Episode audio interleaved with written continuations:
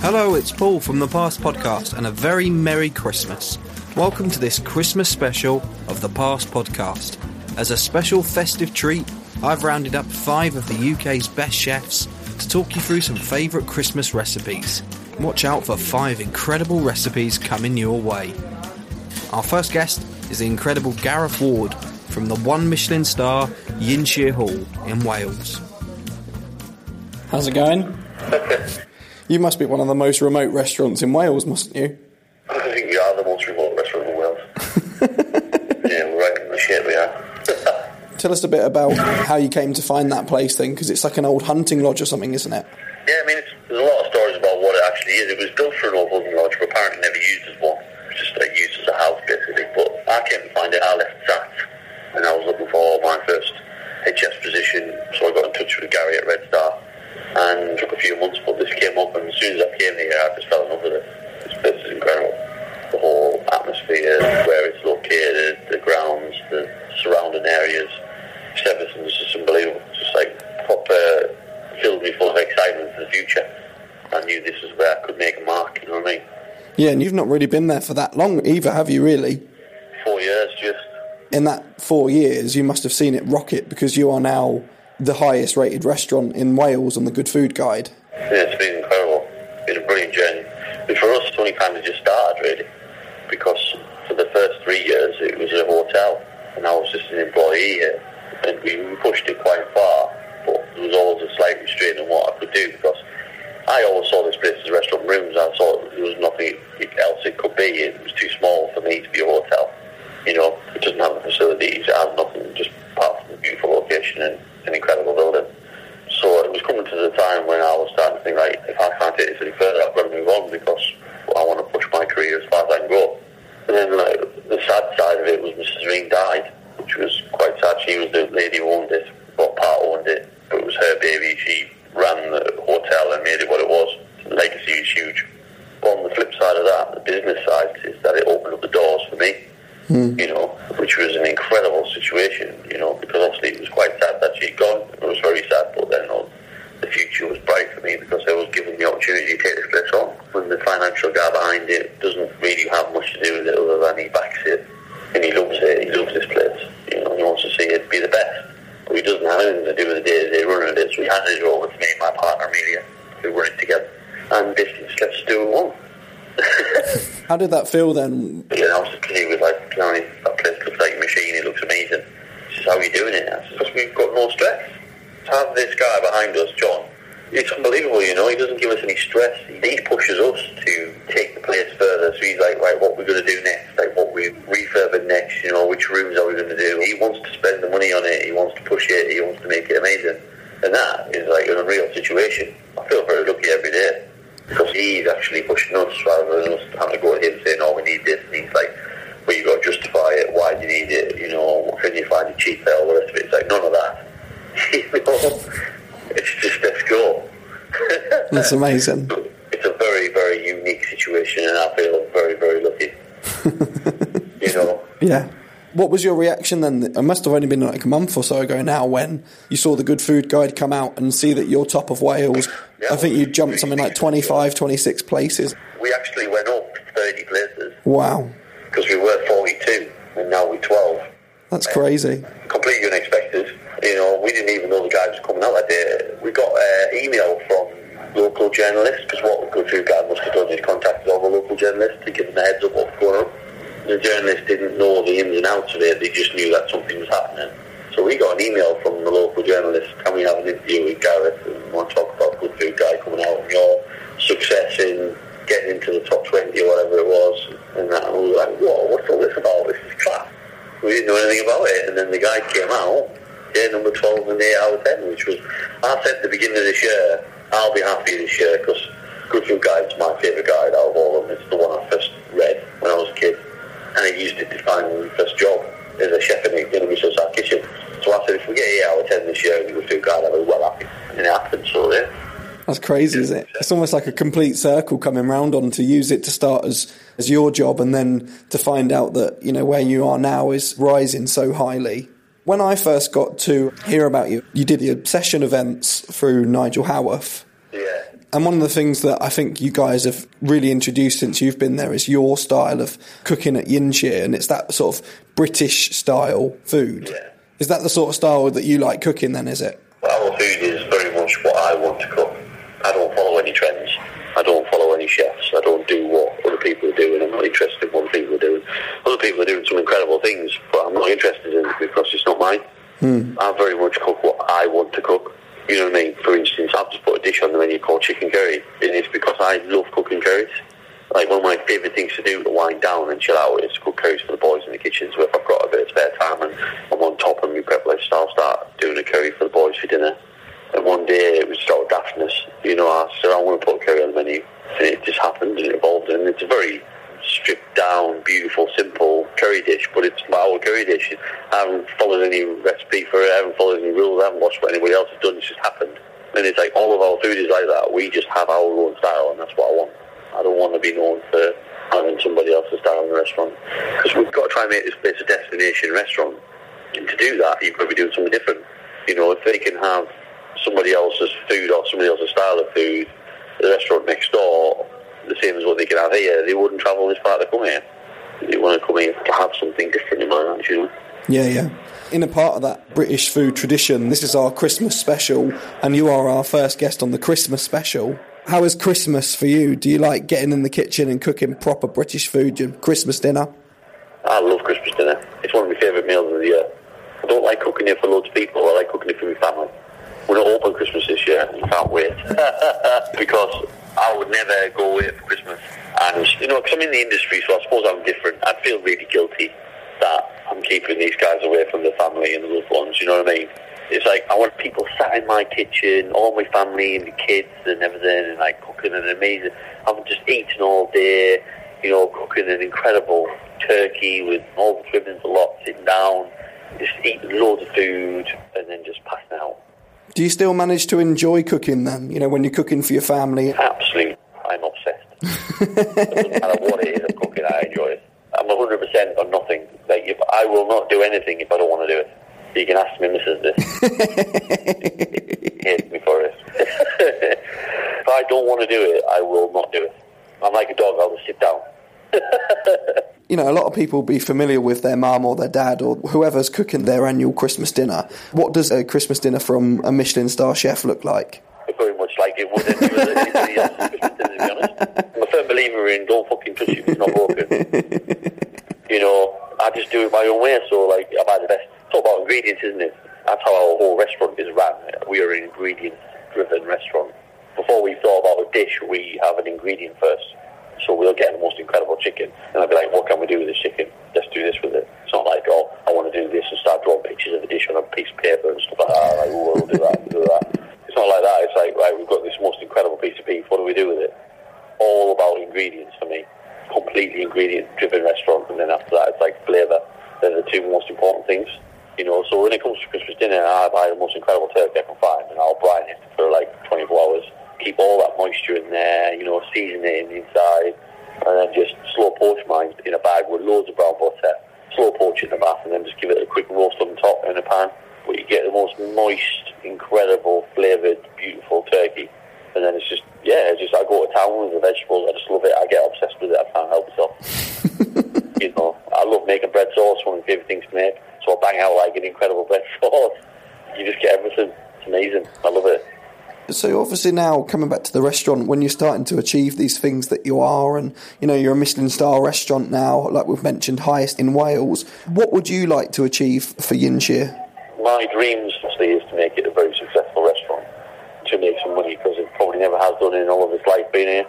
That's what I want to do.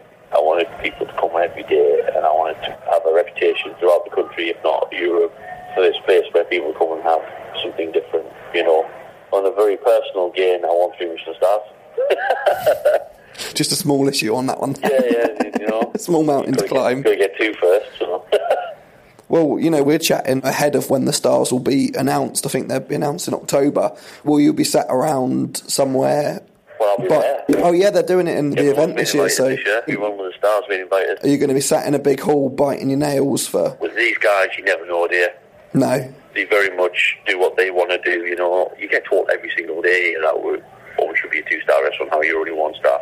We don't take notice of any of it because none of these guys are riding the guide. Yeah. You know, there's only a handful of people that can make that decision. Mm-hmm. I think what we're doing here is very special and very different, you know, and I think it's worthy of high accolades, but that's only my personal opinion.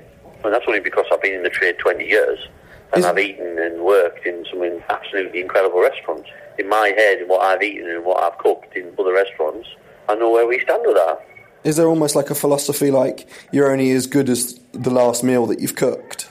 You're only as good as every day you come to work. You know, if you, you shouldn't have standards, you should only have one standard. You shouldn't have multiple. You've, you've got to come in every day and do the same thing over and over and over and over again. You know, you can't ever drop the ball. It's got to be consistent. I don't believe in like, oh, that'll do. That just doesn't happen. it's either yes or no. Simple as that. But I run a very different kind of kitchen here, where like, I don't know if you've heard much about what we do. I've done away with all shouting and screaming and stress of kitchens and calling everybody a cunt and all the rest of it. It just doesn't work. I've got a very, very laid back, relaxed kitchen where we all have a lot of fun. And everybody wants to be here. They come to work loving and it reflects. Like everybody says this, like these guys love this place, don't they? I'm like, yeah. Everybody is exactly the same. And I suppose that comes back to what you said about, you know, giving everybody time off over your festive period. It's about creating almost that family environment as well. Yeah, too right. These guys, you know, they're not robots. They- They're human beings. You've got to give them their time. I want these guys to spend their Christmas with their family, just the same as I want to spend Christmas with my family. You know what I mean? Why should they be any different to me? It's the way it is, isn't it? It's like you give them six weeks off a year throughout the year, holiday time. You're trying to give people a quality of life, and because they work very, very hard. So, lastly, then, like you say, I know you mentioned that obviously you guys are going to be closed over Christmas, but what's the best thing if people are tucking into their Christmas day now, listening to the podcast and wanting to get involved and come and try what you guys are doing? What's the best way to get in touch with you guys at Ynyshir? best way to get in touch with us is give us a call. We love personal interaction between customers and ourselves. We're not big into online bookings and stuff like that. We love to chat with people, get a right feel for them, and they get a feel for us. We're a very small business, so that's the best way. To give us a call, have a chat, and we'll get you sorted. Oh, fantastic, mate. Well, what we'll do is we'll put up all the links to your website so everybody can get involved and see what you guys are doing. And, you know, I'm really looking forward to at some point, hopefully in the new year, coming to see you guys as well and see what you're doing. Yeah, please do, man. It'd be awesome to have you. Yeah, definitely. It'd be amazing. And, uh, you know, best of luck for October. Try not to bite every single one of your nails, but whatever you guys do, from what I'm seeing, what I read, you guys are doing absolutely amazing work and massive congratulations on the Good Food Guide this year. Thank you very much. And thank you for being the first guest on our Christmas special. Merry Christmas. Cheers, mate. Our second guest is Stuart Ralston from Aizle in Edinburgh. Yeah, Tuesday is usually like my day where I don't try and do anything, uh, sort of spend it with my son and just do whatever. So Tuesday I'm always kind of free and open. Oh, that's good. It must be a bit of a balancing act, mustn't it? Because obviously you're busy on the weekend. Yeah, it's really difficult. It's pretty impossible. I think for both chefs with children and stuff like that, it's, he's either at nursery or off when I'm at the busiest time. So it's not ideal, and he's still young, so it's a bit of a balance. You don't get much sleep, I can tell you that. You must be used to that though as a chef. Yeah, well, I leave the house at eight thirty in the morning, and I get back usually twelve thirty at night. He gets up during the night between one and sort of two o'clock, I'm up with him trying to help him. We share that with my wife and I, but she also is up early. Yeah. Then back to work. This your first restaurant then? yeah, the first restaurant I've owned there. And how long have you had it open then? So we're going on like three and a half years now. Oh wow, right, okay. So April will be four years. Yeah. And you're just doing a refurb, is that for the first time as well? When we first opened, obviously we didn't have any money. We didn't have any investors, or any bank loans and stuff like that. So we just sort of built it up over a little bit of time. Every time the restaurant made profit, we just buy something or redo something or upgrade something. So it's a lot different to when it first opened. And even now, you know, it's nowhere near where we want it to be. But it's profitable and it's sustainable and we have no debt. So for me, it makes for a better business than doing it the other way. Before I moved back to the UK, we talked to some investors and stuff, it just didn't seem as attractive as doing it this way. So the refurb is kind of, at the minute, it's looking like it's going to be split into two parts. We're going to rebuild the kitchen, knock down some walls, and make the kitchen bigger and build some new bathrooms, which would be good because the pastry's split from the, the kitchen at the minute. And then in the summertime, we're going to shut again and do the restaurant and the bar and create a new stairwell into the basement so we can open up the basement of it. Oh, nice. What? So you get a few more people in there as well? Probably not downstairs. We're thinking of doing a private dining room for one-off dinners for maybe larger groups, but it's not really like integral to the business plan. Definitely want to have a bit of a wine room down there we've got a lot of wine in the basement currently, but it shares a space with mini prep kitchen, so it's kind of cramped in the one, and we've got a whole basement that we've not touched. But we need to connect them through the walls and build new staircases so it's easy to get up and down during service because right now we can't access it, so it should extend it quite a bit. So I guess the benefit of doing this now that I can do it over the phone is that I'm obviously increasing my UK geography a lot because obviously starting up it's been focused mainly around Yorkshire and places that I can get to. But I became familiar with you when I was just looking at up and coming and well recommended restaurants in Edinburgh. Yeah. You know, do you feel like you're sort of gaining a bit of a name for yourself now? Yeah, I think so. It's a funny one because for me, I can say, like, hand on my heart for sure, the restaurant being busy and being a business has always been more important to me than anything else. You know, I just didn't want to fail at business and have a restaurant that shut before it was really got going. So I feel like we've always focused on that, and that's been our kind of biggest importance. And then maybe in year two, we started looking at, you know, what we we're doing more, the product and how it was, and what could we do to make it better. And I think along with that, we've started to gain a bit more of a following, and we've got lots of regular customers who've seen the change over time. I mean, we definitely have a decent following in Scotland, and most decent chefs, you know, I kind of interact with anyway. So I know a lot of people from Scotland. I worked away for a long time, but I've got a lot of good friends here too. What's it like in Edinburgh then as a city for like food culture? Because obviously you got a couple of the sort of more famous Yeah. restaurants and you know in like your kitchen and stuff like that. But Sure. I hear like quite a lot of good things about a lot of emerging restaurants up there. Is it quite a good? Yeah, it's changed a lot. Even in the four years that we've been back, it's changed a lot. But before I left, you know, you could see a lot of things changing. There was only ever really your Michelin star restaurants like you're talking about, and then if maybe a couple of decent eateries. You know, there wasn't as many as there is now. But I think now you see that mid to bottom level being filled up with much better restaurants. So there's kind of something for everybody. You know, there's a really great Mexican restaurant, which, you know, up until now, you've only sort of seen bastardized version of Mexican food. And now there's actually decent ones. So I think that kind of like talks a lot about where Edinburgh is. And it's obviously still got plenty of Michelin star restaurants. But, you know, even from a Mexican restaurant to sort of mid-level brasseries, there's great French brasseries in Edinburgh. I just think Edinburgh's got like a big heritage of good eating. It's got a lot of good restaurants, a lot of good chefs work in this city, and the city's pretty small, so you get to know about them a lot better. I really like it. I mean, I've lived in New York for a long time, where your choice is everything, and in Edinburgh, you know, there's there's kind of plenty to choose from. I think.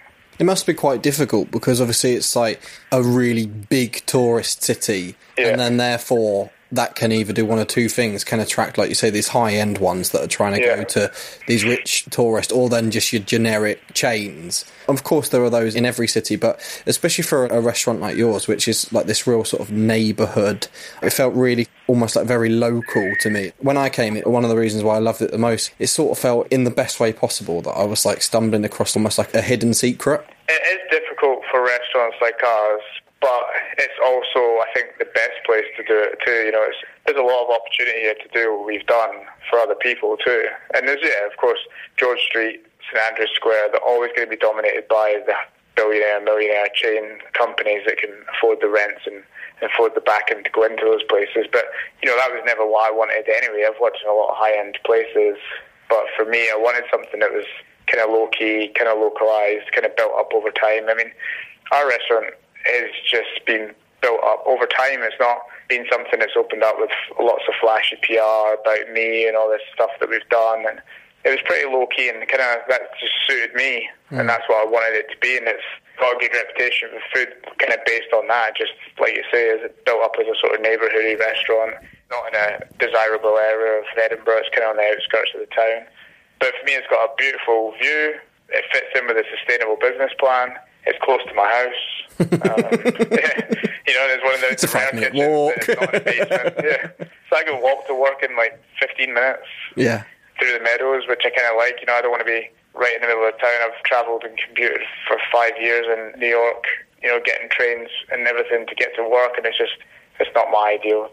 One of the things that you know really attracted me again as somebody who's coming from like Leeds to come up and you're obviously looking for somewhere good to eat. It's like Yeah. you're very very seasonal. It's this ever changing menu. Was that Yeah. always the way you wanted to set out? That is the way I wanted it set up originally. When we first opened, the food was like a lot more casual. We didn't work the same hours we work now. It was sort of set up to be this like kind of husband and wife bistro with a bit of an edge, I guess. It was meant to be something like a little bit different. You know, we were still doing like braised pork cheeks and, and kind of simpler dishes because at that time there was only me and another guy in the kitchen. We were still busy. We charged less and stuff like that. So it's just the idea of like beginning, let's change the menu every day. Let's just speak to the suppliers, and it sounded like pretty romantic at the time. Little did I know like how much fucking work goes into changing the menu every day. You know, I'd come off the back of being the chef de cuisine at Sandy Lane in Barbados, so it wasn't like I'd been running a section for the last few years. Like I was running a restaurant and events and doing purchasing for a large hotel and had a large staff to look after and interacted with executive chefs and stuff. So it was kind of a different thing. Then I was back in this like little 40 seat bistro, smashing it out on the stoves. So, you know, I tried to set up quite simply at the beginning just to see if it would work. We had the same concept, but the style of food was, I think, less challenging. It was definitely much more comforting. In essence, something that would change all the time, something that didn't have a menu, something that relied on good produce and good sourcing, and something that was kind of accessible from a price point was always my main criteria to open a restaurant. Because you know you walk in and, and the menu is like a shared menu and it's written up on the board as like Yeah. a, a list of ingredients. So is that literally just what's come to you that morning? Yeah, it's like the bulk of the main items that you should be seeing in the menu. It's the most highlighted things. We couldn't write everything up there just for space, and it just started to become like too long and hard for us to read. So we kind of kept it to the main highlights, the things that were coming in, 20, so 25 ingredients, the things that you should see. And again, over time, we've kind of developed a kind of program for how we change things and for how the board gets changed. And before it was kind of like everything we do on the first of the month, and we changed the whole menu. But then as we tried to make the menu better and maybe try and refine it, maybe try and concentrate harder, it became more difficult to do that every first of the month. So then we just started interchanging dishes as we were coming through the back door, and as we were kind of practicing new ideas and you know more organically coming through. Do you have to have like a bit of a level of ruthlessness in a way? Because I can imagine, you know, you spend time and you work out a cracking dish, and then if you can't get that through like the next day or the next week, it's like, well, that's yeah. it. Yeah, definitely. I mean, the dishes when we practice them, there's definitely more failures than there is successes. There's a lot of things that are kind of classical the way we cook them, but maybe the flavour combinations are a bit more thought about. So some things read better on paper than they actually taste, you know, or or look when you go to do them. So things do get thrown out and maybe saved for later, or maybe put that idea on a back burner if it just doesn't look right. And I think this year, especially, we've been way more critical of anything that goes on the menu and, and trying to get to another level. I mean, it's always a challenge. The kitchen's 12 square meters. You know, it's tiny, Yeah. and there's four guys in there trying to get 45 plates of everything out every night to, you know, making it hot and making it good. So we have to think about those things too. So sometimes we can come up with an idea and it's like, nah, this is like overly technical or it's going to take too long to plate or there's no way he can do all that plus do all the other stuff he has to do. So they're going to get scrapped off. You know how much I like your restaurant, so if I ever Sure. say anything, you know, you mustn't think that I'm saying it negatively, but I can imagine that if you were planning out how a restaurant's laid out, you probably wouldn't lay it out like that either. It's almost No, like in these no, two little not. I made rooms and Of, I made loads of mistakes, even in the beginning when I could have not made those mistakes. You know, like in hindsight, I put the bar in the second room and made the front entrance in the other room. So now people have to constantly catch the door and, and look out for people coming through to catch on the hostess stand. In hindsight, I should have put the bar in the other room. you know, I'd never opened my Yeah, own restaurant exactly, before, exactly. and especially on a budget, it's like, what money do I have and where does it get spent? I mean, the kitchen was the last thing I got any money. So yeah, definitely, I would not have laid it out, and it was all about the cost of changing something that's pre-existing, and also going through health and safety and all the things that you have to go through when you change how a restaurant works already was, you know, too intimidating. But I think then on the flip side, it makes it you know, memorable. You know, I've been in tons of restaurants and that's what we mm-hmm. do, but I couldn't probably tell you how it was laid out and I couldn't remember things like having the big menu on the blackboard like I still Yeah, can. yeah. And, you know, I think it's important to note out that it was a little while ago that I've been in your restaurant, so to be Sure. able to recall that out, you know, I think it does show that there is like a character to it as well. Yeah, yeah. I think there's like there's a definite boldness to things we do. It's very clear when you walk in. Like there's not a lot of other stuff. There's not a lot of superfluous things that are there for no reason. And I think that's like a theory kind of throughout the whole restaurant. Like everything's kind of done for a reason. The way we do it is for a purpose. It's not just like added on or, or for show. Everything's kind of practical and it kind of works And it's really inefficient manner because the kitchen and the restaurant team, you know, they suffer a lot through inefficiency just with the way the restaurant is laid out, the way the kitchen is, and how the, the hot kitchen runs is particularly difficult. Just again, by the nature of what we're trying to do in this space, we're trying to do without having spent, you know, a hundred thousand pounds on the kitchen. Funnily enough, you mentioned to me about that you went to L'Enclume recently, and Yeah. another chef friend that I was talking to had mentioned that and said about, you know, sometimes the problem when you are so reliant on growing your own and what have you, and using that really seasonal menu is that when it comes to this sort of time of the year, and obviously this now is, you know, our Christmas special, so when it does come to that winter time and things aren't growing, sometimes it can restrict restaurants like L'Enclume and places that really, really rely on that. What will you be getting excited about over like the sort of Christmas winter periods that will be coming in that will come onto your menu? You know, because again, you are reliant on that ultra seasonal. I guess it may be a little bit easier because we're seasonal, but you know, there's lots of stuff throughout the UK that we can pull from. We're not just taking stuff from like Scotland, for instance. Yeah, yeah, yeah. So you know, there's the autumn truffles and stuff like that are going to be coming in. That I'm, you know, at the minute we're looking at changing onto the menu. Muscadet pumpkins, cabbages, apples. At the minute, there's lots of stuff to be had. I mean, definitely, you're obviously into like root vegetables and heartier dishes. Maybe know, we put a short rib dish on usually December. For us too, we preserve a lot of stuff. We take a lot of stuff in the summer, pickle them, make chutneys out of them, make vinegars, and, and keep a lot of stuff for that time as well. For me, it's still good enough to put on the menu because the technique has been used. Like we got loads of damsons. We've made damson umeboshi, like doing it in the style of umeboshi plums, so we can use that throughout the rest of the year. So the things that we do sort of preload and pre-think about. And also for us, it's not that difficult because we shut most of January. Right. We take Christmas and New Year off. So there's like, you know, December is a fairly short month in terms of business for us. Mm-hmm.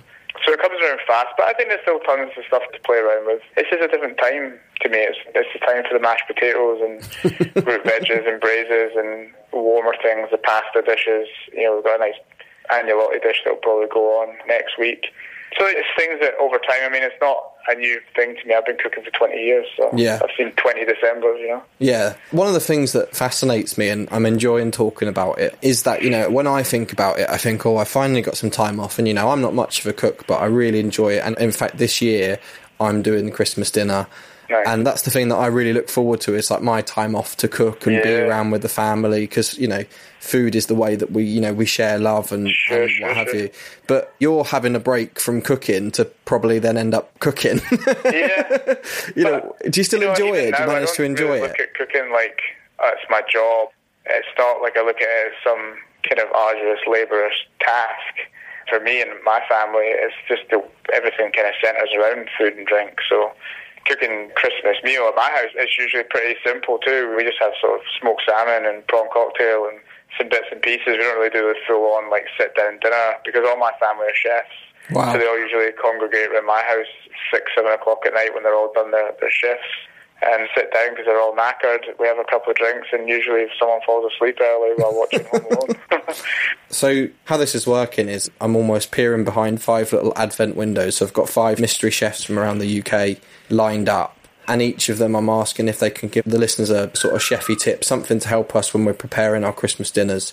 Yeah. Um, have you Yeah. got any chefy tips for a key ingredient for a, a nice Christmas dinner? I know you mentioned salmon or I think the big thing about any time when you're cooking for like a lot of people is things that are shared work out a lot better than like trying to do lots of plates for everybody.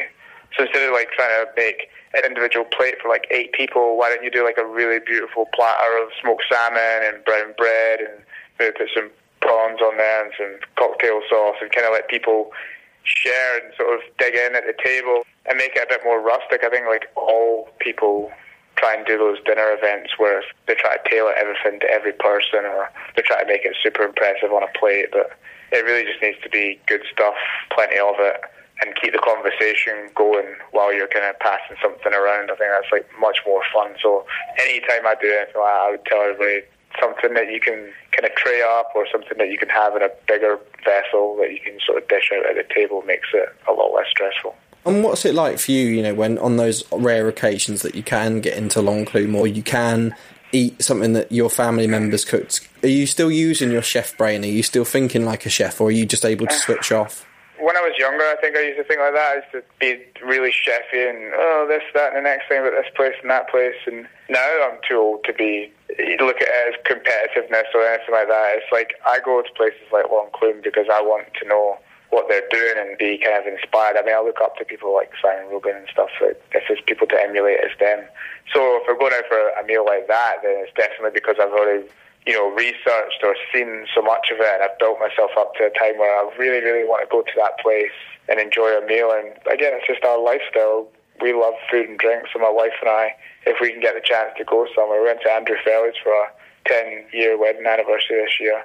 And that was, you know, a really special night to have away and, and have some really good food. But, you know, it's more about the occasion and it is the technical aspects of it. I can enjoy any type of meal as long as it's good. you know, it doesn't have to be two star Michelin. I just like going to those places because it's interesting and it's, you know, obviously they're amazing restaurants. What about with your own cookery? Your own toughest critic? Yeah, I mean, I'm definitely hard on myself. I don't need anybody else to criticise me.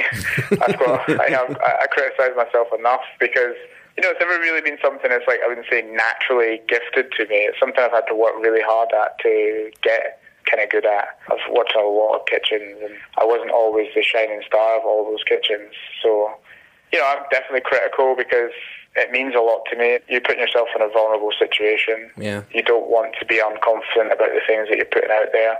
You want people to enjoy it. That's the biggest thing about this business is getting your ego stroked by people enjoying what you're doing. And luckily, I'd say most of the time, people really love what we do. So, but there's you know there's a lot of hard work going in the background to that, and a lot of criticising of myself, the restaurant, where we need to be. There's a constant ebb of this needs to be better. We need to upgrade this. We need to work harder on that. The kitchen they can never be cleaner. There's never enough hours in the day to do all the work we need to do. So yeah, you have to be hard on yourself, or you're going to be I, supp- I suppose as well, like say, once it's your own business, you know, it's like you have to set the standard. yeah, you're no longer working for a big name chef that's got Michelin stars and stuff behind them. It's like it's easier said and it seems obvious to say, but when you're the guy that has to set the tone for everything, not just the standard of the food. I mean, the standard of the food is one thing of three million that I may have to do in a week. You know, I still have to set the standards of the toilets. I have to set the standards of how we talk to each other. I have to set the standards of how the deliveries come in and how we interact with purveyors. So like there's a constant re-looking at everything you're doing, and the pressure is when it's your own business that every decision that you make, you kind of live and die by. You raise the prices, you've got to listen to the feedback from people whether it's worth it or not, or you know you've put a dish on the plate, you've got to take the feedback of that, or how service was that night. Was everybody looked after well, or did someone have an attitude and not have a good time? You live and die by all those decisions, so there's a lot of things to think about. I think when you're the chef and a business owner at the same time, there's tons. And again, when you're doing things like refurbs, and what you must be thinking of all the time now is what's the future of the restaurant? How do we get better? How do we grow? How do I reward my staff that have been with me for two and a half years, that have worked eight, eight hours a week in a cramped, tiny kitchen with a stove that keeps switching off halfway through service, and they're looking at me like, "You really want to produce some of the best food in Scotland?" And the kitchen's falling apart. So it's like, yeah, the refurb stuff. It's stressful, but it's so necessary. It's either refurb or move. You know, Yeah. those are our only two decisions because we've gotten to a point where yeah, we can continue what we're doing and it will be fine and people will like it and we'll have another good year. This year's been our best year by far in terms of turnover and whatnot. But again, that's never what really Aizle's been about. It's constantly changing, it's constantly upgrading, it's constantly trying to figure out a better way. You know, you always want to pay the staff more, you always want to promote within, you always want to keep staff and you've got to constantly create that atmosphere for people. The other thing about this time of year is it's one of those when I've noticed it today. I've been following it on all these awards, and you'll get things like AA and Good Food Guide comes out, and you know Michelin stars are only round the corner. What's your relationship with awards and things like that? Is it something you look for? Is it something that if it comes, it comes? Or in all honesty, every chef that's cooking a certain style of food wants a certain accolade or certain thing. You have to sign up to these things, and there's lots of reasons to do or don't do them. I've won three rosettes when I was 26, and it's not something that really I'm that interested in now at 34. There's things that I think, from a marketing perspective, it might help with advertising for jobs and stuff that might get us better staff. But Yeah. yeah, I'm definitely in the opinion of whatever comes to us, comes to us. And it's organic, it's not set up. We're not inviting lots of people in to try the restaurant and give us nice reviews and stuff. You always look at the things when they come out and someone puts it in your face and maybe you think you want to do better in that particular guide, but it's something I try not to spend too much time thinking about. I mean, with Twitter and Instagram and everything that comes up, it could try start to drive you crazy. The Yeah. people that may expect something of you, or even if you expect something of yourself, there's a lot of pressure there to adhere to a certain thing. I'm always been in opinion if you kind of work hard and do the right thing and, and provide something, you know, something will come along eventually. it's difficult for me because obviously I'm invested in this world a lot more than even I was before, and I was pretty Yeah. invested in it before. It's like chefs now can be like rock stars, you know, and they can have these like great big followings. I remember when I first moved up to Leeds, and Man Behind the Curtain was like just Yeah. a good restaurant in Leeds, and now Michael O'Hare is one of the, probably the biggest name chefs in the UK. And I always wonder, you know, how comfortable people like yourselves are would be if all of a sudden then, you know, everybody wants a piece of you. You know, you want camera crews coming around every day. you know, I can't say, and I don't know the levels of O'Hare's fame, how he wants or doesn't want it. For me, it's not something that I particularly, you know, I haven't done a lot of PR since we've opened. I turn down more things than I do. It's not something that I'm particularly comfortable going to a demo and doing. And if I've done something in the past, it's because I've been really convinced by someone to do a demo or something. But it's not something I really want. I kind of want not a quieter life, but just a simpler living. I just want to go to my restaurant, be a little bit anonymous, cook, look after people, look after my staff, everybody have a good time, and then go home to my wife and family. I don't want to be constantly checking what people think about me on Twitter or anything like that. Well, I- I'll try not to make you too much of an international superstar. You know, I mean, if things come your way, then things come your way. But it's not something that I want. You know, things TV and all that sort of stuff. It's. I don't think I'd be any good at it either. I don't have the, the type of personality. I don't think for a lot of the things out there. It's not. well, you can definitely do more interviews because you've been a fantastic talker today. I've really enjoyed talking to you. No. You know, it's a real pleasure to have people like yourselves, especially when Sure. you've been to the restaurant and really like it. You know, keeping the restaurant full is the name of the game. You know, all the accolades you want. If your restaurant's not full, it's not going to do a lot of things. So getting our name out there and the fact that people are travelling up from England or the States or wherever it may be to eat at the restaurant is Crossing over the border from England. super surprising to me. I think it's a sign of what you're doing, and Yeah. I always say it to every chef. You know, the biggest compliment I can pay is that although eating out is like our passion, we don't Mm. eat out lightly. I will probably spend like my whole lunch break googling restaurants in an area Yeah. if I'm going to stay there for a weekend. Sure, so yeah. by the time I've chosen you, I've like turned down like five or six other restaurants. Yeah. So that's like the biggest compliment I can pay, and then especially if Absolutely, afterwards I end up liking it, then obviously like my choice feels justified, and it's Yeah, all. I, I feel the same. You know, if I have a good meal, I'll put something out there on Twitter or Instagram because I think it's somewhat like it's interesting to show where you are. I travel a fair amount, so I think it's kind of cool to show other things, especially friends and family. But also, if I have a good meal, I like to tell other people, and I know how hard chefs work.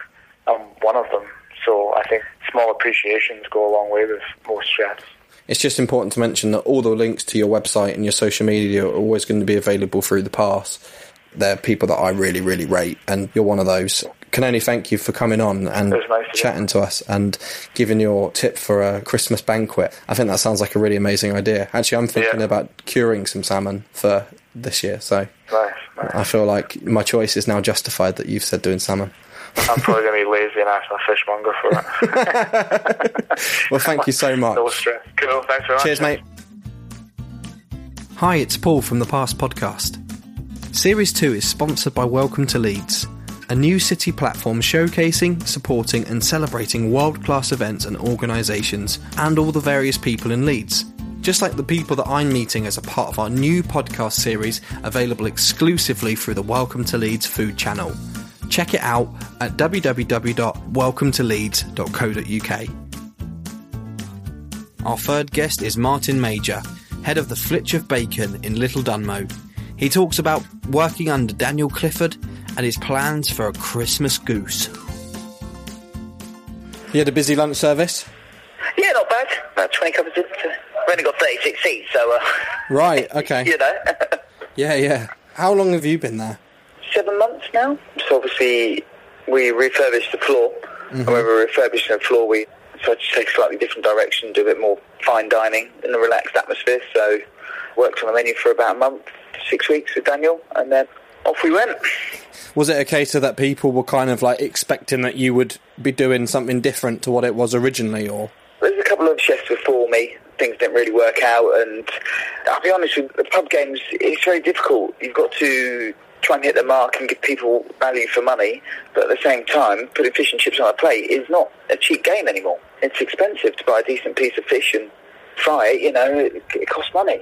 I think Daniel just sort of reverted back to when we decided to collaborate. He sort of decided to stick to what he knows decided to go down the fire. So, well, it's just relaxed. It's still a relaxed atmosphere. I mean, it's still, a, still housed in the pub, but it's the food that we all like to do, really. And from what I see as well, it's not like one of those ones where he's just sort of set it up and then buggers off. Like he seems like he is there quite a bit, and Oh, absolutely, yeah. We catch up most evenings.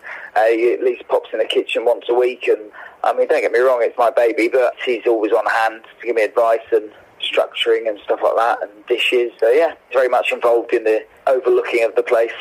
I speak to a lot of different head chefs. I had Danny Parker on, who's like the head chef for Kenny Atkinson. I've mm. had Andrew Pern's, head chef. And one of the things I always find really interesting is do you feel like it is your food that you're putting out, or is it Well, it's 100% my food. I mean, Daniel obviously gives me direction, but at the end of the day, me and the boys and girls in the kitchen are the ones creating the dishes. I'm not one of those ones that is dictate what they're going to do. I've obviously got a style of food, and you know, it's only my second head chef's position, so I'm still learning my style of food.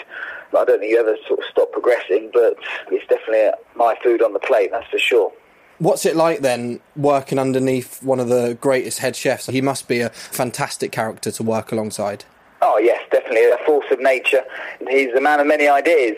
He's driven. You know, he's achieved so much, and it's very interesting to see what he can give me, so we can make the Bacon as successful as it needs to be. Tell me a bit about you know your background and how you came to take this position.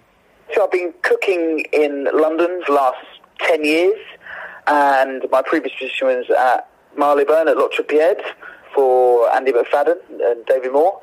I stopped there and then took a little bit of a stopgap, and this position popped up at the Flitch of Bacon. I used to work with one of his old head chefs called Scott Fricker at Robuchon's in West Street years ago when we were chef de parties. And he messaged me and said, "Oh, right, there's a position. Are you? What are you doing? There's a position at Flitch of Bacon. Would you be interested?" And I said, "Well, you know, could be good, could be good." And it sort of ball rolling from there. It was just a conversation, and then popped down to see Daniel, and away we went. So, from what I saw when you guys were getting started up, there was a little bit of struggles, might be the right word, in that it sounds like it's a very sort of character pub. Was it a big project taken on when you're doing the refurb? I mean, initially they gutted the pub, they built an extension on, and then a couple of years later, when we had the floor redone, basically it's a Grade Two listed building. The central heating is underneath the floor, and obviously you'll be super careful because of the historical evidence and all that kind of stuff. So we just sort of gave it a new lick of paint and a little spruce up, and slightly changed the goalpost and the fact that we didn't want it to have a real pubby feel to it, sort of more of a relaxed fine dining essence.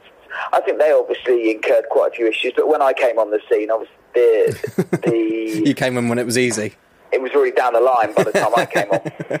One of the things that, again, that's really a trend at the minute, and I saw it like called out in the Michelin announcement the other day, in that cooking in UK pubs now is at its highest standard. Why do you think that is? the standards are a lot higher now. You know, we are always struggling as an industry with staff and stuff like that. I did two years with Robuchon, I did a couple of years with Phil Howard. We've all got quite a high pedigree and we know what we want and we're just driving the scene forward the way we see fit. And that has been, you know, hours and hours of hard work, and now it's just everyone else filtering out. I think. I think the hand and flowers and stuff like that have led the way in the fact that you can have really good food housed in a pub. I mean, you look at so many of these places now, and it's just an outer casing really these days. You can make your mark wherever. It doesn't have to be in a grand dining room with white tablecloths anymore. I think that's been a transitionary period over the last 10 years. People know what they want now. People want to eat good food everywhere. They expect a lot more as diners. Well, you have So- like you know regulars and, Absolutely. I mean, it's a slow progression because obviously from going from a pub to more of a fine dining restaurant, you know, the prices are slightly different, the trend's slightly different, but we do have regulars and it's great cooking for those guys. As a chef, I have things that are on the menu, but I also have things that I like to try out on people and say, look, it's a little bit extra here and a little bit extra there because that's what it's all about, really. It's about just putting great produce on the plate and making people happy. It's always going to be one of those things that excites imagination and again because of the chef patron that you've got but one of the other things that you guys do is you get quite a lot of guest chefs down is that for you to riff off with them and develop and make your pub menu or is it it's just good to do collaborations, really. I mean, I'll be honest. As a chef, we don't really get out that much. I don't know about about you, but I don't really go out that much. I spend my time with my wife when I'm off, and we go out to eat a bit. But really, it's just nice to meet other like-minded people and get together and see what they're doing food-wise. I wouldn't say it was ripping off. It's just a collaboration of good chefs doing what we love, really. And I think it's very important for people to connect in that way. And it's good for the kitchen as well, for the boys and girls to learn that this is not the only style you're going to see because you can become very tunnel visioned. In fact, oh, well, this is the style I'm doing. And, you know, there's a whole world out there for you. Hmm. You just got to go and see it. I talk about styles of cookery quite a lot.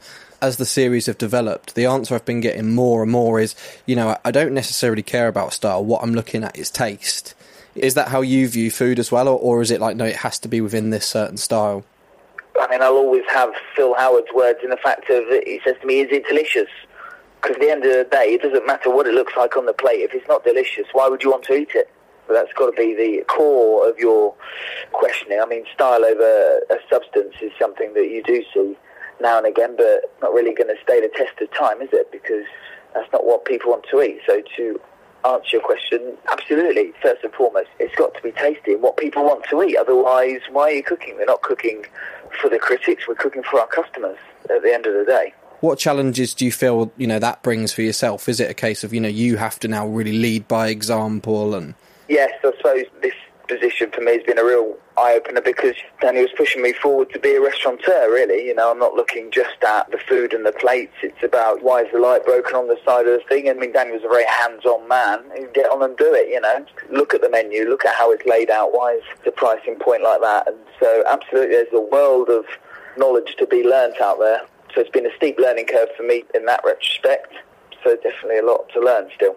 I remember reading that when it was sort of decided that you wanted to pursue this fine dining. And then when you were brought in off the back of that, did you feel a little bit of pressure that, you know, this is the time that we've got to get it right? any new project, you're going to feel a certain amount of pressure.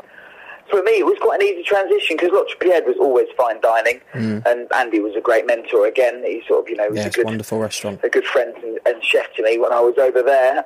I mean, you feel the pressure any job. I felt the pressure, but I wouldn't say that it was any more than what I'm used to. This is what I was was born to. This is what I want to do. This is the food that I want to do. So, you know, I think it's just a normal amount for me. What would you say the biggest thing that you've learned in your career up until now is? managing people, you've got to have a finesse for cooking, but um, managing people is unbelievably difficult. And understanding yourself, of course, is always self-exploration, understanding what makes you tick and try not to get too upset with things are different on the plate and, you know, trying to sort of accept that sometimes things are going to be different and trying to understand how other people tick and what sort of excites them. You know, I try and motivate the boys every day and say, like, let's go, let's 40 covers tonight, that's what we've got to do. Mm. You've got to be at the forefront every day driving them forward. Otherwise you say, oh my God, 40 covers tonight, they're all going to think the same thing. So I would say definitely man management and understanding how people deal with pressure as well. This episode is a Christmas special, so what I've done is I've called around some of the best chefs around the UK. The thing that's come up is obviously I look to Christmas and I think, oh, I can't wait because I've got some time off. I can cook a nice roast for my family and this and that, the other. You know, obviously, when you do get your break, you're taking a break off of cooking, and then the first thing that comes up is Christmas dinner. Do you still manage to enjoy cooking at home and cooking for your family? And Oh, absolutely. When we do get time off, I mean, the last couple of years, I've been quite lucky. I've had Christmas off. We sort of do it as a family. I think if you break it all down, like last year, for example, I cooked the turkey. You know, my wife's auntie brought round some roast potatoes because we all live in quite sort of close vicinity of people. We're quite lucky in the fact if you just sort of allocate jobs to people, you know, a lot of little things amounts to a big thing. Will you guys be open over Christmas, or are you shutting down? Or We are, yeah, we are open at Christmas. We're Oh, Christmas amazing. Day, Boxing Day. what a place to come for Christmas Day! You can't imagine the Christmas dinner that you guys are going to be putting on. Oh, I hope it's gonna. it will be flawless. Oh, no pressure. Have you had any thoughts about what that's going to look like right now, or is it still to be yeah, planned? we're going to do sort of just a little bit more refined. We're going to do a smaller tasty menu. It's going to be like a starter, fish course, main course, and dessert. And we'll do like I'm definitely going to put probably goose on. People can have turkey wherever. You don't see everyone cooking goose that often, so I think I'm probably going to put goose on. And then desserts wise, not really sure. To be honest, we have talked about Christmas pudding. There are a few Christmas puddings stashed away in the fridge already, but that's yet to be decided. if you are planning out your Christmas dinner, what you're going to serve to the guests, or if you're planning tonight's tasting menu, where's the starting point for, okay, this is a new dish that I want to create? I start personally with the season. Where are we in the season? We're at autumn. So if you take, for example, like a tasting menu, something like that. So we do canapes to start with, but they sort of they're interchanging. But our amuse bouche at the moment is a little warm butternut soup with salt and vinegar seeds, parsley, and a little lemon jam. So you're just thinking about what's it like outside as well. Is it cold? Is it hot? Is root vegetables around? So I definitely base a lot of my cooking around the season and what's in season that's how I would start. And then you pull things apart, really. You have artichokes on at the moment, which are great. So I've got a variety of artichokes. I've got Jerusalem artichokes, baby artichokes, or artichokes poivrade, and globe artichokes. We're going to pickle some of them. We're going to confit some of them, whatever technique you want to use. But you've got to think the artichoke's quite an earthy flavour anyway. So you've got a bit of acidity from the pickle. Artichokes are earthy. What's an earthy flavour? What would complement that? Let's think about like a creamy flavour, like cheese. So you then lead it down that road. So you just sort of brainstorm, really. I, I always put a single thing in the middle of a piece of paper or something. It all starts with paper and pen. and then go from there. You think, okay, what do we need to add some texture to it? Do we need to add some richness? Some, you know, I've got some nuts on the artichoke salad as well, just to give it a little bit of texture. That is just my process. I don't know what everyone else does, but that's how I'm sure Is it almost how a lot like sort of people- start from the main element and then sort of build up? Exactly, yeah, and then just sort of work out from there. And it's like And trying make to sure get there's not too much on there either. I mean, there doesn't need to be too many things on the plate, really. You need to let that produce shine for itself. on those occasions, do you want to keep there an element of tradition because obviously people have come out for a Christmas Day dinner, or are you thinking, well, look, they've come somewhere a little bit different? The goose is a prime example. It's a little bit different, but it's not unfamiliar. I definitely champion just trying something a little bit different because otherwise you just cook it at home. The thing that I think is if you're coming out to eat, we want to wow you. We want to, you know, this is amazing. I could do this at home because this is our profession. This is what we've done all our lives. So we want to make you feel special. You know, that that this is this is delicious and sort of get the old brain thinking, well, how has he done that? We make all our chutneys and jellies and stuff here. I try and make everything pretty much in-house. We do a little white wine jelly with one of our goat's cheese. We do uh, pairings. She said, how do you make the white wine jelly? You know, I'm quite happy to disclose that kind of information because knowledge is power. I'm not going to covet my uh, recipes because that's not the way I've learned and I don't believe it's the way anyone else will learn. Seeing as Yeah. you've just mentioned about sort of sharing tips, have you got any top chefy tips that me and the listeners can just to improve our food and if we're cooking dinner for the family, which I know I'm doing this year? I would say if you're going to do a roast dinner, say you're going to do your Christmas dinner and it's turkey, planning is paramount. We brine most of our birds here and some of our fish and stuff like that, and that just helps you keep it nice and succulent. So definitely I would advise to brine. It's nothing to be scared of. It's just going to impart a bit of flavour and you're going to get a much better product from the end result. So if you wanted to make a simple brine, I'd brine a turkey, like a normal sized turkey, for at least a day. I normally use about 2% if you're going for a day, so 6 litres of water. 250 grams of salt. Then you can play around a bit. You can have whatever you want in there. I flavour my Christmas brines with Christmas spice, so cinnamon, bouquet garni, which is like bay leaves and parsley and peppercorns, cloves, a little bit of star anise, and 200 grams of sugar as well. And basically just mix that all in a pot. You can have orange in there and stuff like that. You squeeze that all in and just submerge your turkey in there. Leave it to uh, sit in there for a whole day, 24 hours.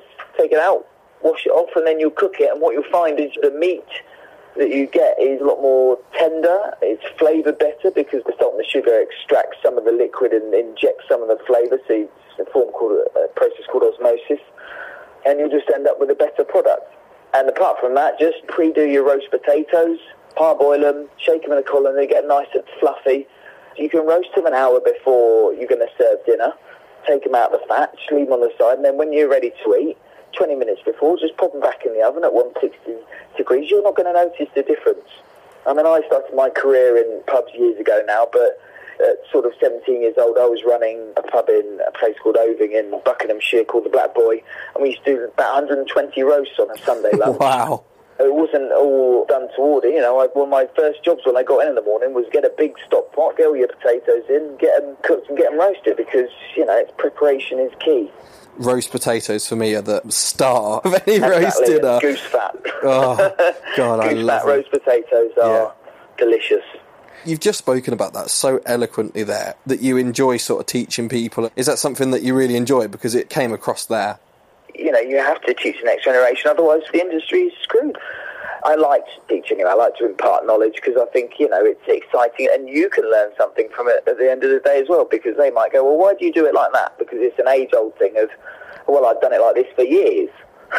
and actually, it's not the best way to do something. So someone can come into my kitchen, bright-eyed 18-year-old, and say, I want to cook and show them something. Say, why do you do it like that? He said, well, do you know what? I have no idea.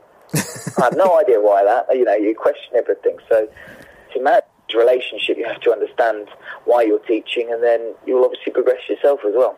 I completely agree. I think you're never too high up to learn something. Absolutely, you're never too old to start learning. Absolutely, and can always Or- teach an old dog something new tricks. I mean, otherwise you become stagnant, and that's no good for anyone. When you get your time off and downtime, and you're sitting there with a pint at the end of the day with Daniel or by yourself, do you sit there and have ambitions for the pub? You know where you would like to take it, what you would like to achieve there, or is it you just enjoying yourself? I think anyone that says you don't want to win the stars, you don't win accolades is lying because, you know, it obviously brings business through the door. I mean, I want the place to be busy. I want it to be successful. But of course, I would love a star. You know, I mean, I've worked in starred restaurants for most of my life. I think that is obviously an ambition of mine. What it surrounds is a different matter. I mean, what is Michelin stars these days? I think that if you get them fair play, if you don't as long as you know that you're cooking to the best of your ability and you're in an environment that you're happy in, then so be it, because you have to be happy in what you're doing and the product you're putting on the plate. It's always a bit of sort of a game of chess of how do you reduce the hours, how do you make things better for working life. But, you know, at the end of the day, if you're happy putting the food on your plate and your customers are happy, then really, what more can you ask for? Can you tease us with anything that's going to be coming up? If you've got any guest nights or anything to watch out for at the Flitch Bacon in the new year? There's a few things. I'm not really sure whether I'm at liberty to say what the next guest chef in January is, but he's someone very big. He's Daniel's friend. He's got two stars. Yeah, yeah, That's- I think I can guess. all- yeah, that's, all a, I can say because yeah, I don't know whether wow. I'm allowed to. So Okay, I'll- so I'll if it is who. I think it is, that is going to be out of this world. So people need to get onto your website and Twitter and what have you. Absolutely, yes. We'll call our lovely lady in the office and she will organise that. Give your website and your phone number a shout out so listeners know what to do when that comes and gets announced. patriciabacon.co.uk and our phone number is 01371 821 660. I found you through Twitter, so people can get in touch with you at Twitter as well. Absolutely, yeah, yeah. You know, at Oving Road, that's my uh, original address where I lived for 20 odd years with mum and dad. Um, All the links will be available through the podcast and through my Twitter feed as well. As per normal listeners, you'll all know that by now. perfect. Thank you so much for your time. Right, it's been a pleasure. It's been really good to speak to you. Thank you so much for your time on our Christmas special. It's been amazing meeting another chef throughout the UK. Your Christmas tips and the way you described it, I think, has got all of our mouth salivating. So if people aren't already tucking into their dinner, I'm sure they're making a last couple of alterations. And like I say, all the links to your website and what have you will be attached to the link. And if that guest chef is who I think it is, then that's going to be massive. So I really encourage people to follow you on Twitter and see what's going to happen with you guys. Absolutely. Watch this space. All right, thank you so much, mate. Pleasure. Cheers. Coming up next, I had a chat with Richie Allen, the head chef of the Orangery in Rockliffe Hall. I did a collaboration dinner with the guys up at Kinloch Lodge, and I went from Jersey to Skye Bloody hell. with the produce in uh, poly boxes and stuff. It was a proper trek. when did you get the call to come over to Rockliffe? I got asked by my current GM at the time, Eamon Elliott, to come over and have a look at a place, which obviously turned out to be Rockliffe, and it was three years ago. What were your thoughts at the time? Were you reluctant or were you straight in or No, not at all. It's a beautiful place. It's got huge potential. There's a lot to do. It's just a work in progress. When you see something, you have to look at it and weigh up whether you know it can go anywhere. And like I say, the potentials that they can be, and, and what you can do with the place, and the balance swayed me to come over. Well, I think very recently one of your decisions must have been proven right in a way because I should probably give you massive congratulations on your latest AA Rosettes. Cheers, mate. It's awesome. It was a long time coming, really. I don't mean that in a bad way. It's just we were over the moon when we got it, and it's just a amalgamation of a lot of people's hard work. So yeah, it's fantastic. They're quite long old nights, those things, aren't they? So you must be sitting in a room for quite a while in a tux, getting hot and drunk, and then all of a sudden somebody says your name. In that moment, is it quite hard to comprehend? Yeah, it is, but I mean, because you sort of know, but you don't know, so you don't really know whether you're actually going to get it. And obviously, the four and five rosettes, they're at the end of the evening, like you say. And it was, it was absolutely sweltering. and, and we got there in the morning, obviously, because we travelled down from Darlington, so it ends up being a, bit, a long day. But I caught up with friends, and it's a great night. So, Orangery is one that people will be very familiar with. Rockliffe Hall is a really big, lovely hotel up in the northeast of England. What's it like working up there? Oh, superb. Obviously, I've, I've come over from Ireland, and the produce is what sticks out the most, and obviously the friendly people. Is it a bit more pressure working in this big, grand hotel environment? No, not at all, because we were very careful to get it just right with moving from a restaurant to a big hotel. I'm actually looking after the Orangery, which is a restaurant that stands alone amongst two other restaurants, so it's actually quite a great fit for me. Is it all about managing a restaurant identity in a way in the spaces? I think it's very important for me to bring my identity to the restaurant whilst trying to keep a happy medium with what we're offering. Is trying to relay what I'm all about, what I'm trying to do into that space. We've done quite well so far. I mean, the pictures that I see online, it's a, a real great space, and it looks like you're doing some quite exciting things with your cookery. What sort of things turn you on when you're presenting out some of your dishes to the guests? Flavour's the most important thing, and we've got some really exciting times coming up because I'm very much about relaying to the guests what we're trying to get across in the kitchen. I don't want it to be, you know, behind closed doors, as it were. You know, a lot of places are. I want people to know what we're doing, so that comes about when when dish is served. We're uh, very explanatory about what's on the plate and what we're doing. What's the goal for you then, you know, when you're cooking it? Obviously, we've spoken about you winning the AA awards. Are you someone who wants to win things, or are you someone who wants to please people, or is it kind of a bit of a combination? It is a bit of a combination, but I honestly don't cook for awards. I know everyone says that, and it's a bit of a cliche, but it's great to have them. Uh, Anyone who tells you it's not is lying. You know, of course, a star's great, or rosettes are great, or any type of award that are out there. You know, it's fantastic. It's a nice pat on the back for the team, but just cooking, I just absolutely love cooking. You know, this trade is absolutely fantastic, and I think we're at a point where there's a bit of a staff shortage, and it's quite difficult to get people to come through. So, you know, I can't say enough how cracking this trade is, really. Is it something that you always wanted to do, be a chef, or was it a bit of a. No, not at all. I wanted to be a Royal Marine. I had my heart set on it. I'm from a catering family. My father owned bakeries. My mother worked for Mary Ford. She was a cake decorator. My sister followed in her footsteps. Um, my brother helped in the bakery. There's pictures of me in the bakery when I'm three years old, you know, helping to do all sorts of stuff. I'd end up falling asleep on the flour bags after about two hours. But um, I just wanted to be a soldier, and unfortunately, I've got asthma, and, and I just didn't realise. So, at 15 and 8 months, I was out on a limb, and I fortunately got pushed towards catering, and I just loved it. I think it's a discipline.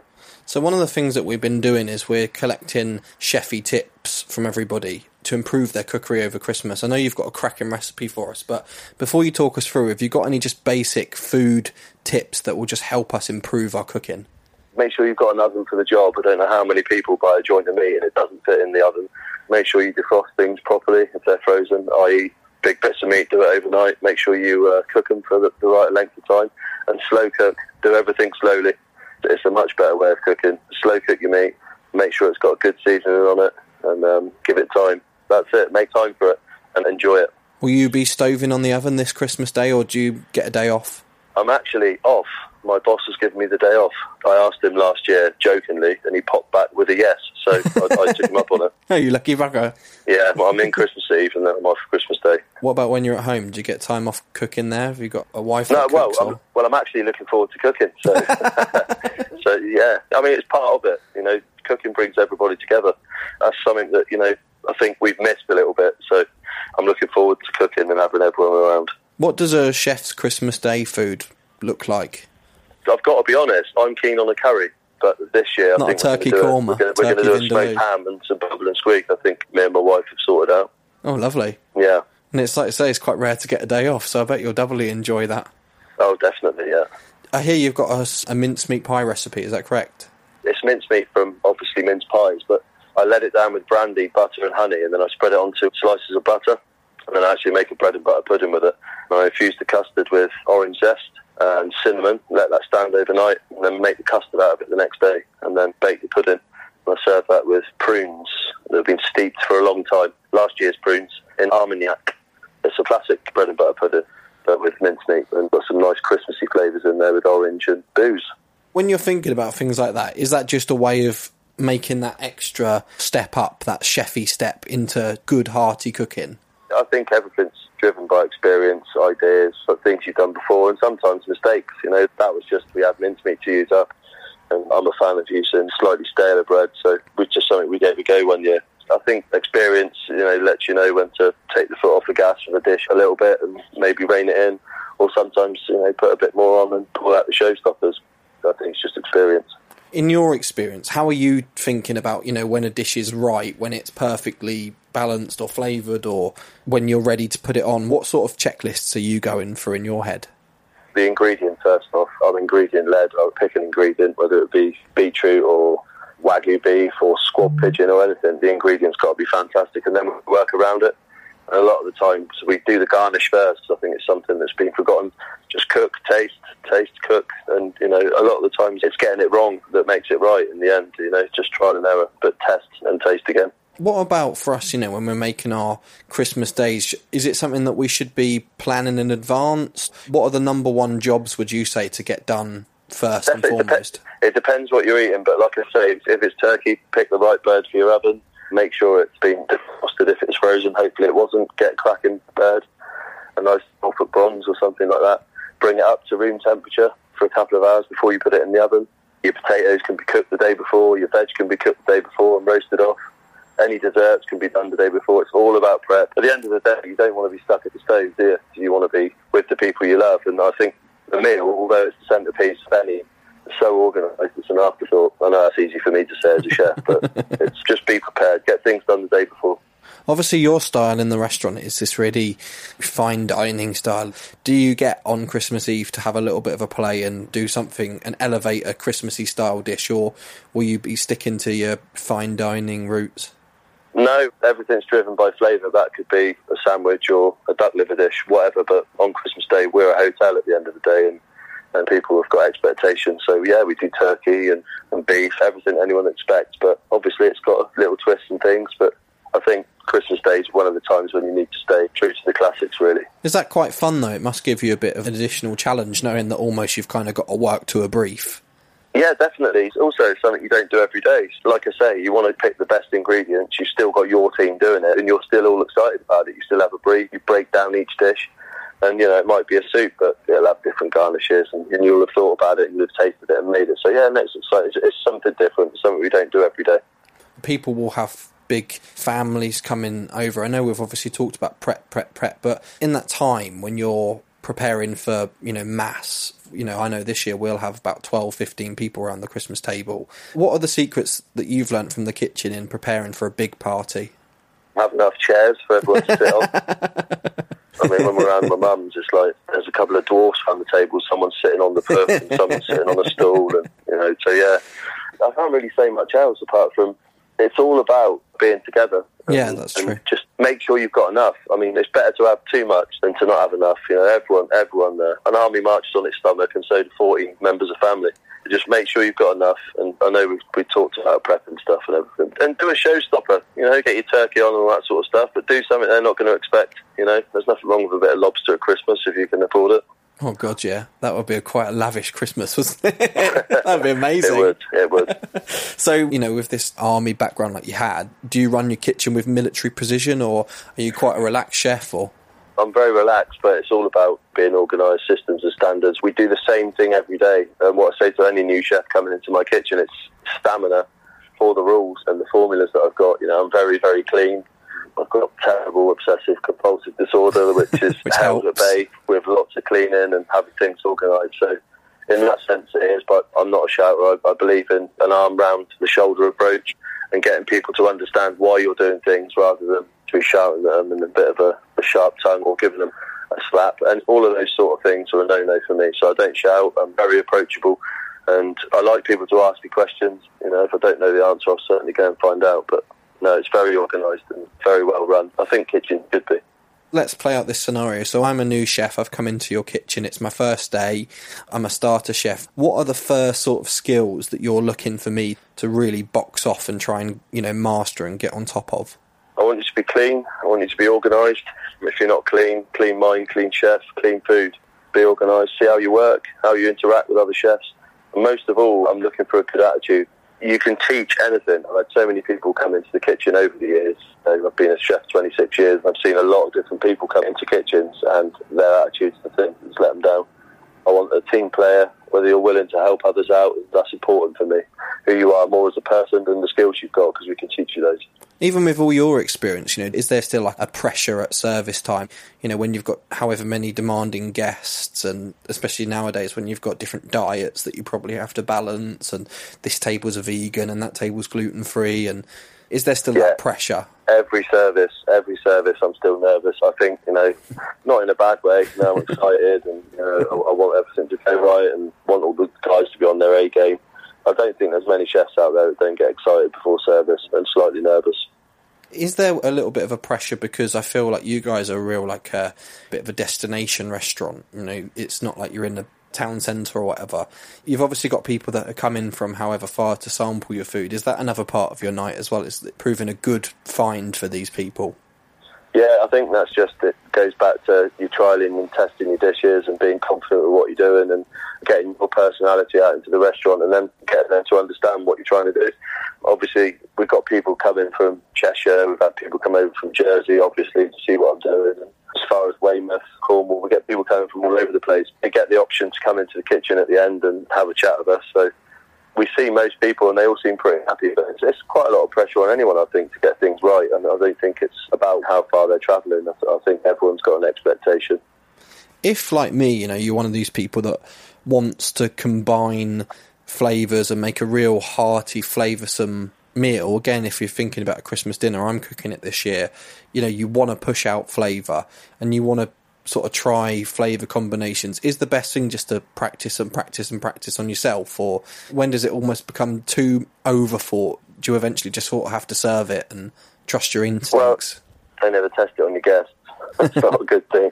And I hope you're not going to test it on your uh, 14 family members. I, think you have to yeah, do something that you're happy with. When it tastes good, serve it. What sort of flavours are you looking for in a really good dish? What sort of elements are you looking for? the main ingredient to shine.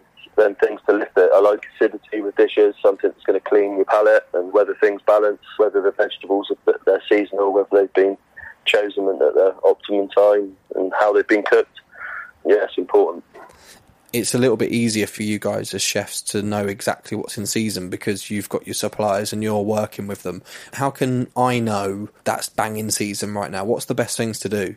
I hate to say it, but Google, get on the BBC website, seasonality charts or anything like that. I know it sounds strange, but there's only a few things that you need to look at, and it's, and it's like anything. Once you know what's in season, and it doesn't change. We have four seasons a year, and the same things are in season all the time. So it's just about a bit of experience and just research. Just read things, buy books. There's plenty of literature out there now that can tell you what's in season, and farmers markets, things like that. You know, but if there's local farmers market, if they're growing it, they'll have it. They'll be selling it, and it's going to be banging season. I suppose as well, it's a little bit like almost how you feel. So if you're looking for something really hearty because it's cold out, a light summer salad isn't going to do that. But if it's boiling hot outside, the last thing you want is, I don't know, a great big slab of pumpkin or something like that. Yeah, true. It's back to the old thing. It's how you feel at the time. You know, comfort food's comforting for a reason. It's hearty, it's big, it's bold flavours, it's normally braised, it's you know slow cooked, big carbs.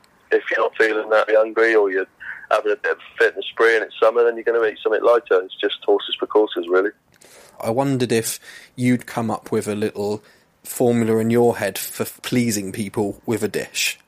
Straight away, make sure it tastes good. It has to look good, taste good, and just be appealing. If people choose it, you want to hit the brief. If it's what it says on the menu, then that's what it should say on the plate. Well, I think that's a really good note to end it on. Thank you so oh, much oh, for you. your chefy tips. Thank you so much for your time. Thank you. And last up, but by no means least, it's the head chef of the Tudor Room, the one Michelin star restaurant in Egham, Surrey. Why, it's only Douglas Balish, and he's got a festive cocktail for us all. Cheers! Thank you so much for joining me, mate. Yeah, good to be on. Obviously, over the last few years, Surrey is a few Michelin stars, and you guys were one of the first. If I think you were the first, how does it feel now in terms of competition? Is that making you up your game? Yeah, I mean, we had a few before. Obviously, Steve Drake had his, and then Michael Wignall had two stars at Pennyhill. But obviously, they all moved on and closed down. So last year, we were actually when we gained our star, we were actually the only ones in the county. This year, there's another couple. So yeah, it's great. I mean, it hasn't really affected our business so far the last two weeks.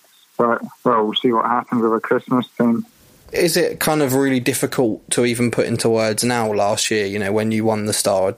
Because that was the first year that they'd done it in that big room. Is it really difficult to put that into words like what that is like when they call your name? Last year was crazy. Obviously we knew we had the inspections and we were kind of we're obviously we weren't necessarily going out to get a star but it was in the back of our heads it would been really great to have one. And um, obviously the event and everything when we got phoned up on thursday before the event. We didn't actually know if we'd won something or if it was just to attend or see when they actually called our name. That was overwhelming, almost like a sense of relief, almost more than anything. Obviously, like you say, you'd had the inspection, so you weren't clueless. But did it come as a surprise, or did you feel like, no, you know, it has been building up to this? Well, I mean, obviously, the place I've been working over my career was geared up towards that moment. But I think when we actually got the phone call the week before, that's when it really became a possibility. I thought, wow, like, we actually in for a shout here of actually getting a star. I thought, surely they would invite us if they weren't going to award us something. But you never know. So as you trying to have the sort of Bib Gourmands and stuff like that, you never know what it is they're actually going to give you. Yeah, that's true. And I guess as well, there's all sort of service awards and all things like that. If you get invited, you must be thinking in your head, well, I'm going to win because I'm not got a star at the minute and now I've been invited to the Michelin event. But like you say, you don't know. Well, as a think from obviously the pattern from this year and then last year, um, I think it's safe to say that it probably is the case they won't invite you unless you're actually going to win something, as it seems to be in both years. But obviously, last year was the first year; nobody was really sure how it was going to work. Yeah, it was just massive sense of relief and joy, pride, everything. It was just an amazing day. Before the Tudor room, what was your background? Where had you been before? Was it mainly the sort of Michelin style that you were used to doing? Yeah, pretty much. I started off in Scotland and then worked in the sort of best places around the local area. And after that, I just thought, I'm going to find the best restaurant I can. I'm going to try and get in there. So it was kind of one star in Jersey called Bohemia. Ended up working there for four and a half years. So I was up to sous chef and then left there and went off to a place called Whatley Manor. I had two Michelin stars. So did two years there. After that, just wanted to try and travel a little bit. So one restaurant in Australia called Quay that I was always really keen to go and work at, go and see what they were doing. So yeah, I went off there, there for one year, six months in tea and then six months in another place. So, yeah, it was great. And when you're choosing places to go and work, are you almost saying, right, I need to learn this sort of skill, so I need to go to this type of restaurant? Or is it just you want to be around the best and challenge yourself? Yeah, I mean, certainly for me, in the last two or three places I worked, when I went to Scotland, I just wanted to go somewhere where I really thought the food was like the best of the best. So I did a bit of research on, where it was up and coming, where it was good, looking at the sort of top guides for the top 50 sort of thing in the UK, trying to get into some of the places.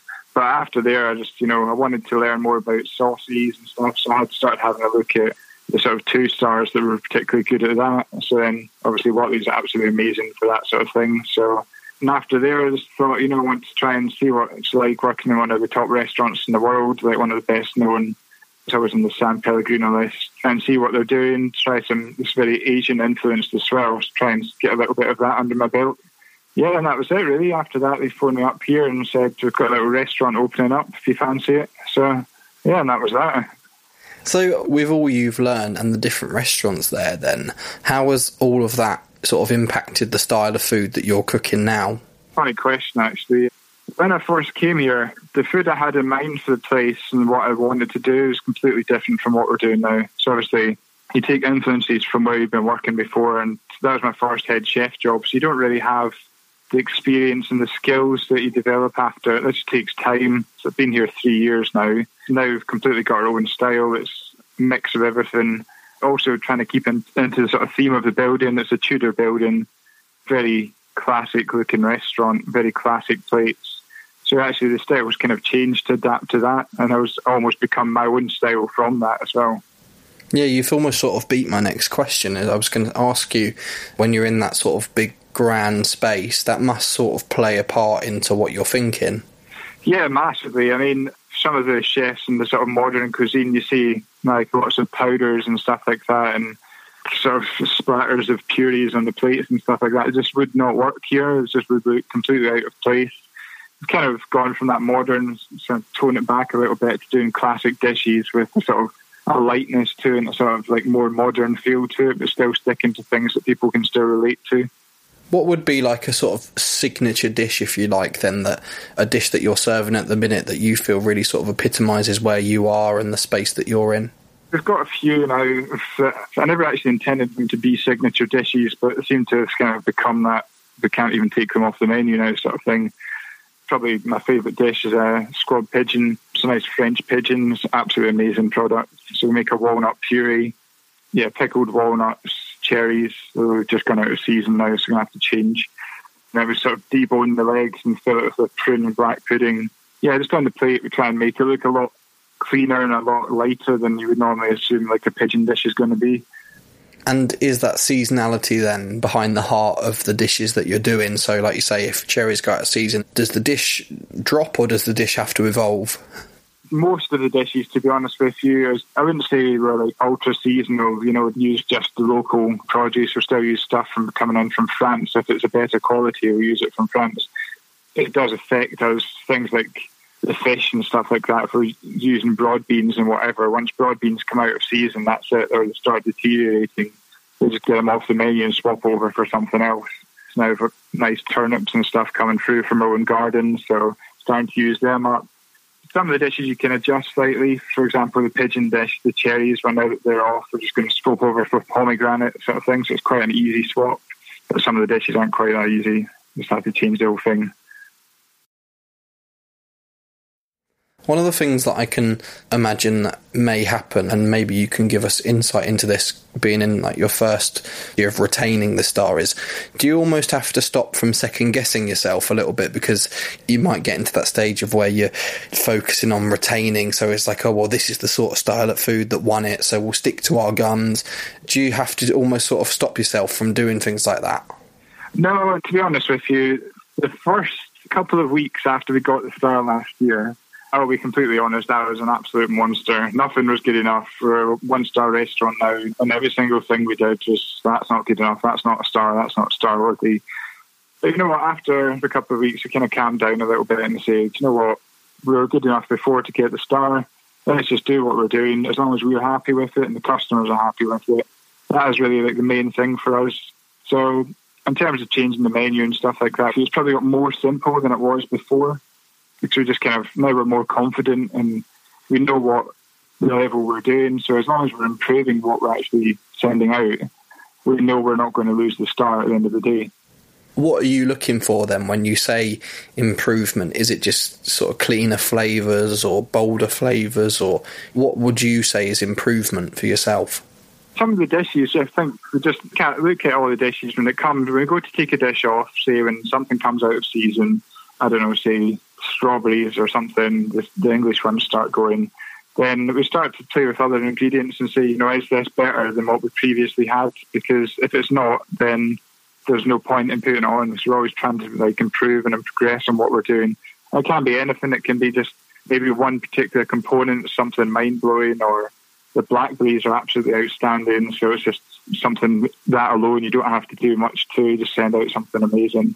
Yeah, I mean it could be anything. Obviously, summer we try more for cleaner flavors, a bit lighter, and then winter we try and like get a bit more punchy flavors, that thing, more fruits, more red wine then go down to time of year, I suppose.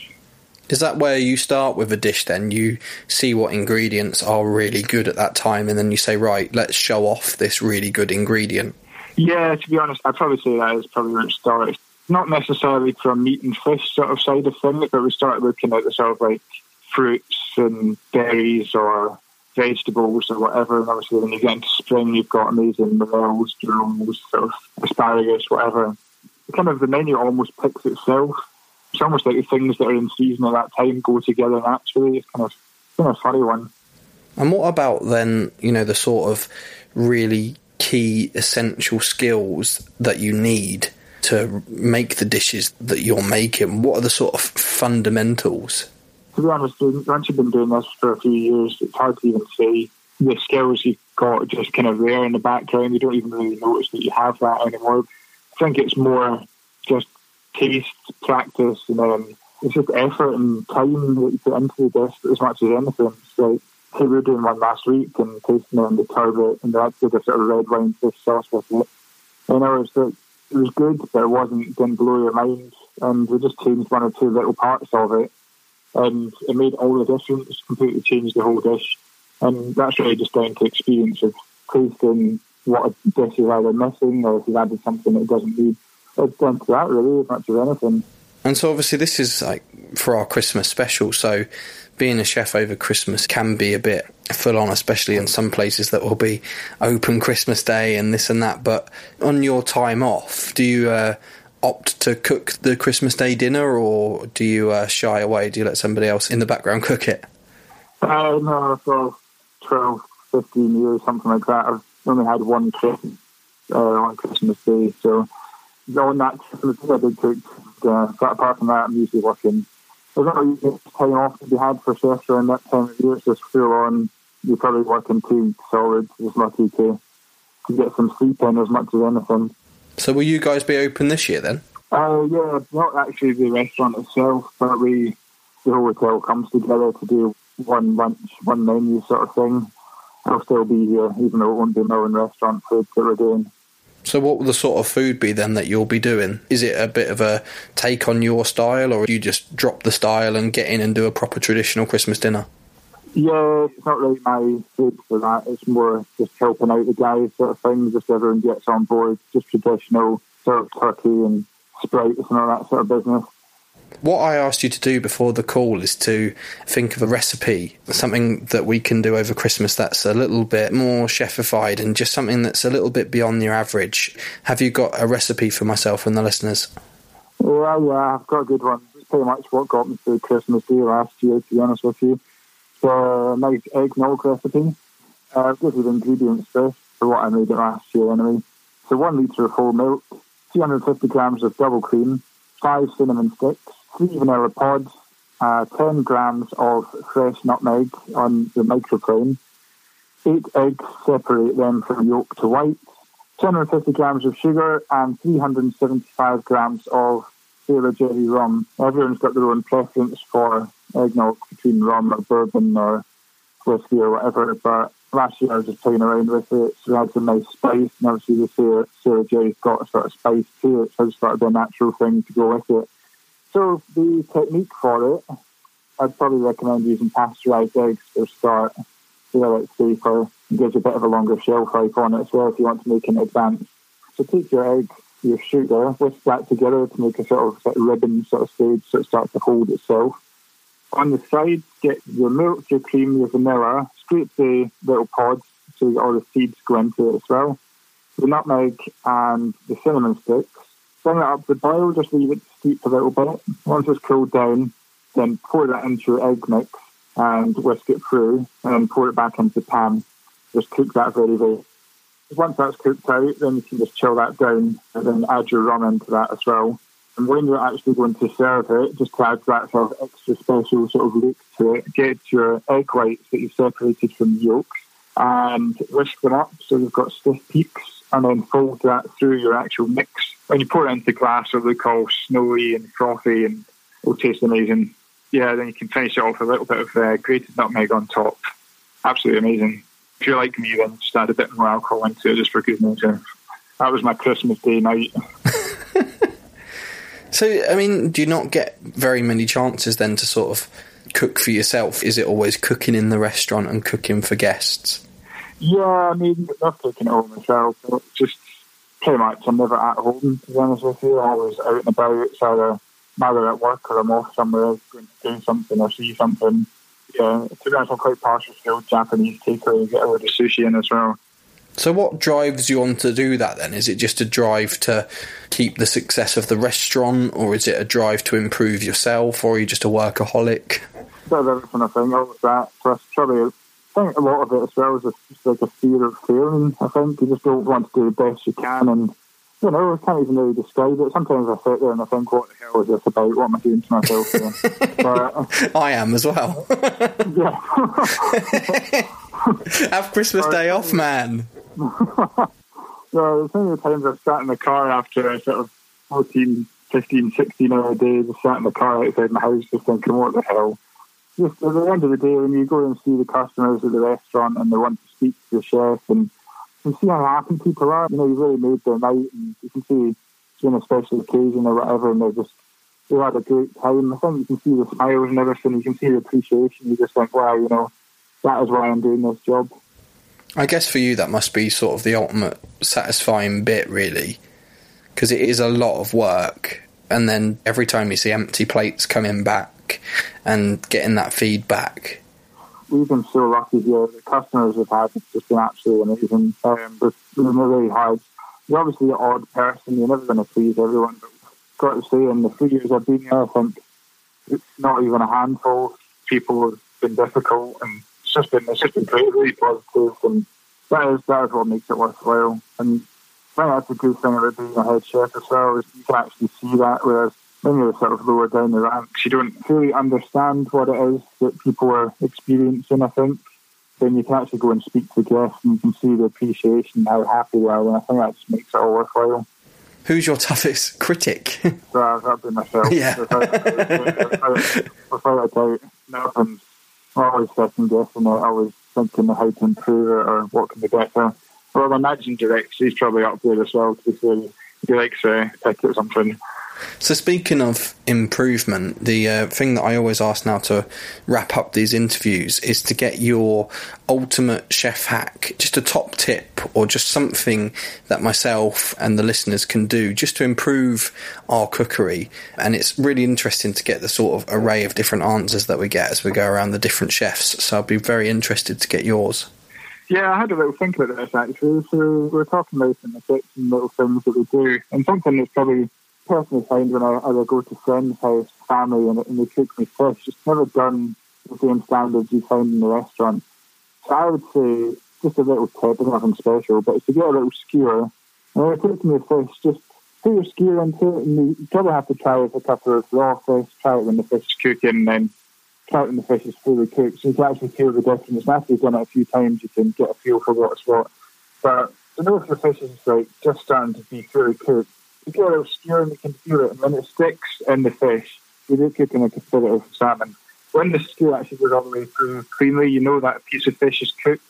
even if you take it out when it's a little bit undercooked, just leave it for a minute or two to roast. And you can feel when the skewer goes through that it's perfectly cooked. You know it can go on the plate. You know it's going to be nice, juicy, amazing, flaky on the sides. I think that's an easy little tip, but it was actually really effective. We even use it here, to be honest. That's brilliant. I'm going to try that out. It's a good one, even for chefs. That's a good one. Just a lot of people don't realise, but nice way to do it. Make sure your fish is cooked properly. And thank you so much for sharing your amazing sounding eggnog recipe and for your top tip. It's been really fascinating listening to your insight. Your work rate, by the sound of it, is phenomenal, but I do encourage you to get some time off when you can. That's January, that's fine. As this Christmas special is going out, everybody can think of you hard at graft, but then also know that in January you're going to get some time off. Yeah, that's right. Feeling a beat somewhere for this episode of the Pass podcast, that's it. I just wanted to wish all our listeners a happy Christmas. I hope you've enjoyed this episode. Thank you so much to all my guests and yourself, Douglas, for joining me. It's been a real pleasure to talk to you, and thank you so much, and we'll see you in the new year. Thank you for listening to the Pass podcast. If you haven't already, please subscribe and follow me at Paul Newb on Twitter for updates on the next podcast. If you can, I'd really appreciate a nice review. Just leave a few words and it helps other people find us. The Pass podcast is edited and mixed by Adam Linder from Bespoken Podcasting. Craig Fields from Ambient Light provides technical support. With thanks to Ruby Chow for booking support.